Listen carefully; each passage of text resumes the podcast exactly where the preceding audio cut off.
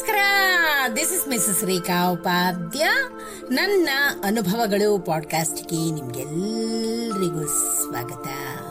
ಬನ್ನಿ ಸ್ನೇಹಿತರೆ, ಇವತ್ತಿನ ಈ ಹೊಸ ಸಂಚಿಕೆಯಲ್ಲಿ ನಾವು ಲೇಖಕಿ ಹಾಗೂ ಶಿಕ್ಷಕಿಯಾದಂತಹ ಶ್ರೀಮತಿ ಪ್ರಜ್ವಲ ಶೆಣೈ ಕಾರ್ಕಳ. ಇವರು ಬರೆದಿರುವಂತಹ ಒಂದು ಸುಂದರವಾದ ಹಾಗೂ ಉತ್ತಮವಾದ ಲೇಖನ ಸಮಭಾವ, ಸಮಚಿತ್ತ. ಇದನ್ನ ಇವತ್ತಿನ ಈ ಸಂಚಿಕೆ ಮೂಲಕ ಕೇಳಿ ಆನಂದಿಸೋಣ ಹಾಗೂ ಕಲ್ತ್ಕೊಳ್ಳೋಣ. ಸ್ನೇಹಿತರೆ, ವ್ಯಕ್ತಿಯ ವ್ಯಕ್ತಿತ್ವ ಅನ್ನೋದು ಕನ್ನಡಿಯಂತೆ ಸ್ವಚ್ಛವಾಗಿರ್ಬೇಕಂತ ಹೇಳ್ತಾರೆ. ಯಾವುದೇ ಒಬ್ಬ ವ್ಯಕ್ತಿಯ ವ್ಯಕ್ತಿತ್ವ ಹೇಗಿರ್ಬೇಕು ಅಂತ ನಮ್ಮನ್ನ ಯಾರಾದ್ರೂ ಪ್ರಶ್ನಿಸಿದ್ರೆ ಕೂಡಲೇ ನಮ್ಮಿಂದ ಅನೇಕ ಉತ್ತರಗಳು ಬರ್ತವೆ ಆತ ಅಥವಾ ಆಕೆ ಪ್ರಾಮಾಣಿಕನಾಗಿರ್ಬೇಕು. ಇತರರನ್ನು ಗೌರವಿಸುವಂತಹ ಮನೋಭಾವವನ್ನ ಹೊಂದಿರಬೇಕು. ಯಾರ ಮನಸ್ಸನ್ನು ಕೂಡ ನೋಯಿಸಬಾರ್ದು, ಯಾರಿಗೂ ಕೇಡು ಬಯಸಬಾರ್ದು. ಎಲ್ಲರನ್ನೂ ಸಮಾನವಾಗಿ ಕಾಣಬೇಕು, ನಗು ಮೊಗದಿಂದ ಇರಬೇಕು, ಇತ್ಯಾದಿ ಇತ್ಯಾದಿ. ಅಬ್ಬಬ್ಬಾ! ಬೇರೆಯವರು ಹೇಗಿರ್ಬೇಕಂತ ಅದೆಷ್ಟು ಬೇಗ ನಾವು ಹೇಳ್ತೀವಿ, ಅಲ್ವೇ? ಆದ್ರೆ ನಾವು ಹೇಗಿರ್ಬೇಕು? ನಾವು ಪಟ್ಟಿ ಮಾಡಿದ ಗುಣಗಳು ನಮ್ಮಲ್ಲೂ ಇರಬೇಕು, ಅಲ್ವೇ? ಈ ಪ್ರಶ್ನೆ ನಮ್ಮನ್ನು ನಾವೇ ಕೇಳ್ಕೊಂಡಾಗ ಅದೆಷ್ಟೋ ಗುಣಗಳು ನಮ್ಮಲ್ಲಿ ಇರೋದೇ ಇಲ್ಲ. ನಮ್ಮೆಲ್ಲ ಅವಗುಣಗಳನ್ನು ಕ್ಷಮಿಸಿ ನಾವು ಪರಿಪೂರ್ಣದಂತೆ ವರ್ತಿಸ್ತೀವಿ. ಆದರೆ ಇತರರ ಸಣ್ಣ ಪುಟ್ಟ ತಪ್ಪುಗಳು ಕೂಡ ನಮಗೆ ಬೃಹದಾಕಾರವಾಗಿ ಕಾಣಿಸುತ್ತೆ. ಎಂತಹ ವಿಪರ್ಯಾಸ. ಅಲ್ವೇ? ಆದರೂ ಅದೇ ಸತ್ಯ ಸ್ನೇಹಿತರೆ. ನಮ್ಮ ನಿತ್ಯ ಜೀವನದಲ್ಲಿ ಅನೇಕ ಘಟನೆಗಳು ನಡೀತಾ ಇರ್ತವೆ. ಇದರಿಂದ ಒಬ್ಬ ವ್ಯಕ್ತಿಯ ಬಗ್ಗೆ ನಮ್ಗಿರೋ ಅಭಿಪ್ರಾಯಗಳು, ನಂಬಿಕೆಗಳು, ಧೋರಣೆಗಳು ಆಗಾಗ ಬದಲಾಗ್ತಾ ಇರುತ್ತೆ. ಒಮ್ಮೆ ಮಿತ್ರನಂತೆ ಕಂಡವನು, ಇನ್ನೊಮ್ಮೆ ಶತ್ರುವಿನಂತೆ. ಒಮ್ಮೆ ಆತ್ಮೀಯನಾಗಿ ಕಂಡವರು, ಮಗದೊಮ್ಮೆ ವಿಶ್ವಾಸಘಾತಕರು. ಹಾಲಂತೆ ಕಂಡಿದ್ದು, ಇನ್ನೊಮ್ಮೆ ಹಾಲಾಹಲದಂತೆ ಕಾಣಬಹುದು ಒಬ್ಬ ವ್ಯಕ್ತಿಯ ವರ್ತನೆಯಲ್ಲಿ ಆಗೋ ಬದಲಾವಣೆಗೆ ಅನೇಕ ಕಾರಣಗಳು ಇರಬಹುದು ಸ್ನೇಹಿತರೆ. ಅದರಲ್ಲಿ ಮುಖ್ಯ ಕಾರಣ, ಯಾರೋ ಹೇಳಿದ ಮಾತನ್ನ ಕಣ್ಣು ಮುಚ್ಚಿಕೊಂಡು ನಂಬೋದು. ಹೌದು.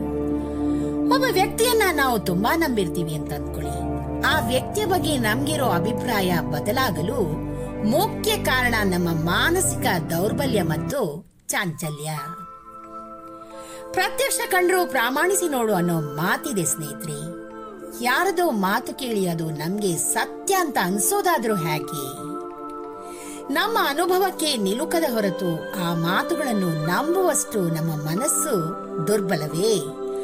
ಅಥವಾ ಆ ಕ್ಷಣ ಮನಸ್ಸಿನ ಚಂಚಲತೆ ಹೆಚ್ಚಿನ ಪ್ರಾಬಲ್ಯ ಬೀರೋದೇ? ನಮ್ಮ ಬೆನ್ನ ಹಿಂದೆ ನಮ್ಮ ಬಗ್ಗೆ ಒಂದಿಷ್ಟು ಅಪಪ್ರಚಾರಗಳು ನಡೀತಾ ಇರಬಹುದು ಅದು ನಮ್ಮ ಅರಿವಿಗೆ ಬಾರದೇನೂ ಇರಬಹುದು ಒಂದು ವೇಳೆ ಅದು ನಮ್ಮ ಅರಿವಿಗೆ ಬಂದು ಬರೋ ಎಲ್ಲಾ ನಿಂದನೆಗಳು, ಟೀಕೆಗಳು ನಿಜವೇ ಆಗಿದ್ರೆ ಸ್ವೀಕರಿಸುವ ಮನೋಭಾವ ನಮ್ಮದಾಗಬೇಕು.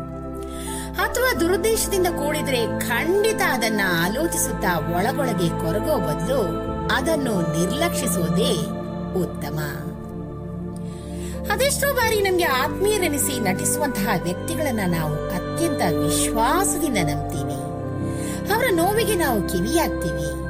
ಅವರಿಗೆ ಸಮಾಧಾನದ ನಾಲ್ಕು ಮಾತುಗಳನ್ನು ಕೂಡ ಆಡಿ ಅವರ ಸಂಕಟಕ್ಕೆ ಸ್ಪಂದಿಸ್ತೀವಿ. ಆದರೆ ಅದೇ ವ್ಯಕ್ತಿ ನಾವಾಡೋ ಮಾತುಗಳನ್ನ ತಿರುಚಿ ಅವರಿಗೆ ಹೇಗ್ ಬೇಕೋ ಹಾಗೆ ಬದಲಾಯಿಸಿ ಅದಕ್ಕೆ ವಿಶೇಷವಾದ ಅರ್ಥವನ್ನ ಕಲ್ಪಿಸಿ ನಮ್ಮನ್ನೇ ಶತ್ರುಗಳಂತೆ, ವಿಶ್ವಾಸಘಾತಕರಂತೆ ಬಿಂಬಿಸಿ ಬೆನ್ನಿಗೆ ಚೂರಿ ಹಾಕ್ತಾರೆ ಅಂತಂದ್ರೆ, ಈ ಪ್ರಪಂಚದಲ್ಲಿ ಯಾರನ್ನ ನಂಬಬೇಕು ಅನ್ನೋದೇ ಯಕ್ಷ ಪ್ರಶ್ನೆಯಾಗಿ ಬಿಟ್ಟಿದೆ ಸ್ನೇಹಿತರೆ. ನಮ್ಮ ವ್ಯಕ್ತಿತ್ವಕ್ಕೆ ಕಳಂಕ ತರೋ ಇಂತಹ ವ್ಯಕ್ತಿಗಳಿಂದ ಆದಷ್ಟು ದೂರವಿದ್ದಷ್ಟು ಉತ್ತಮ.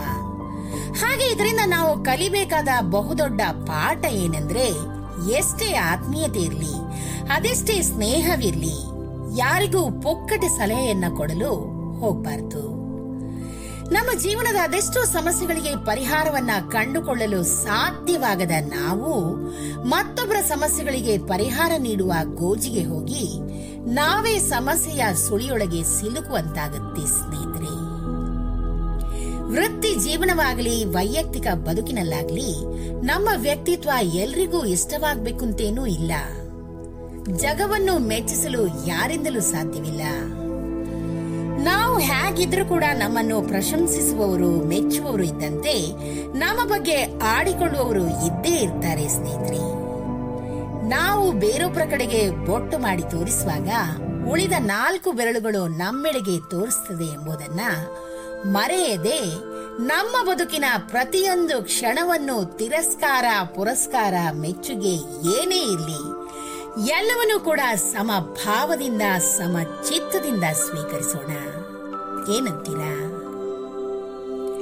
ಸ್ನೇಹಿತರೆ, ಎಷ್ಟೊಂದು ಸುಂದರವಾದ ಹಾಗೂ ಉತ್ತಮವಾದ ಮಾಹಿತಿಯನ್ನ ಶ್ರೀಮತಿ ಪ್ರಜ್ವಲಾ ಶೆಣೈ ಕಾರ್ಕಳ ಇವರು ಇವತ್ತಿನ ಈ ಸಂಚಿಕೆ ಮೂಲಕ ನಮ್ಮ ಮುಂದೆ ಪ್ರಸ್ತುತಪಡಿಸಿದ್ದಾರೆ. ಇವರಿಗೆ ಅನಂತಾನಂತ ಧನ್ಯವಾದಗಳನ್ನು ಅರ್ಪಿಸುತ್ತಾ ಈ ಸಂಚಿಕೆನ ನಾನು ಇಲ್ಲೇ ಮುಗಿಸ್ತಾ ಇದ್ದೀನಿ. ಈ ಒಂದು ವಿಶೇಷವಾದ ಹಾಗೂ ಉತ್ತಮವಾದ ಮಾಹಿತಿ ನಿಮ್ಗೆ ಇಷ್ಟವಾಗಿದ್ದಲ್ಲಿ ದಯವಿಟ್ಟು ಇದನ್ನ ಲೈಕ್ ಮಾಡಿ, ಶೇರ್ ಮಾಡಿ ಹಾಗೂ ನನ್ನ ಪಾಡ್ಕಾಸ್ಟ್ ಅನ್ನ ಫಾಲೋ ಕೂಡ ಮಾಡಿ ಸ್ನೇಹಿತರೆ. ಧನ್ಯವಾದಗಳು.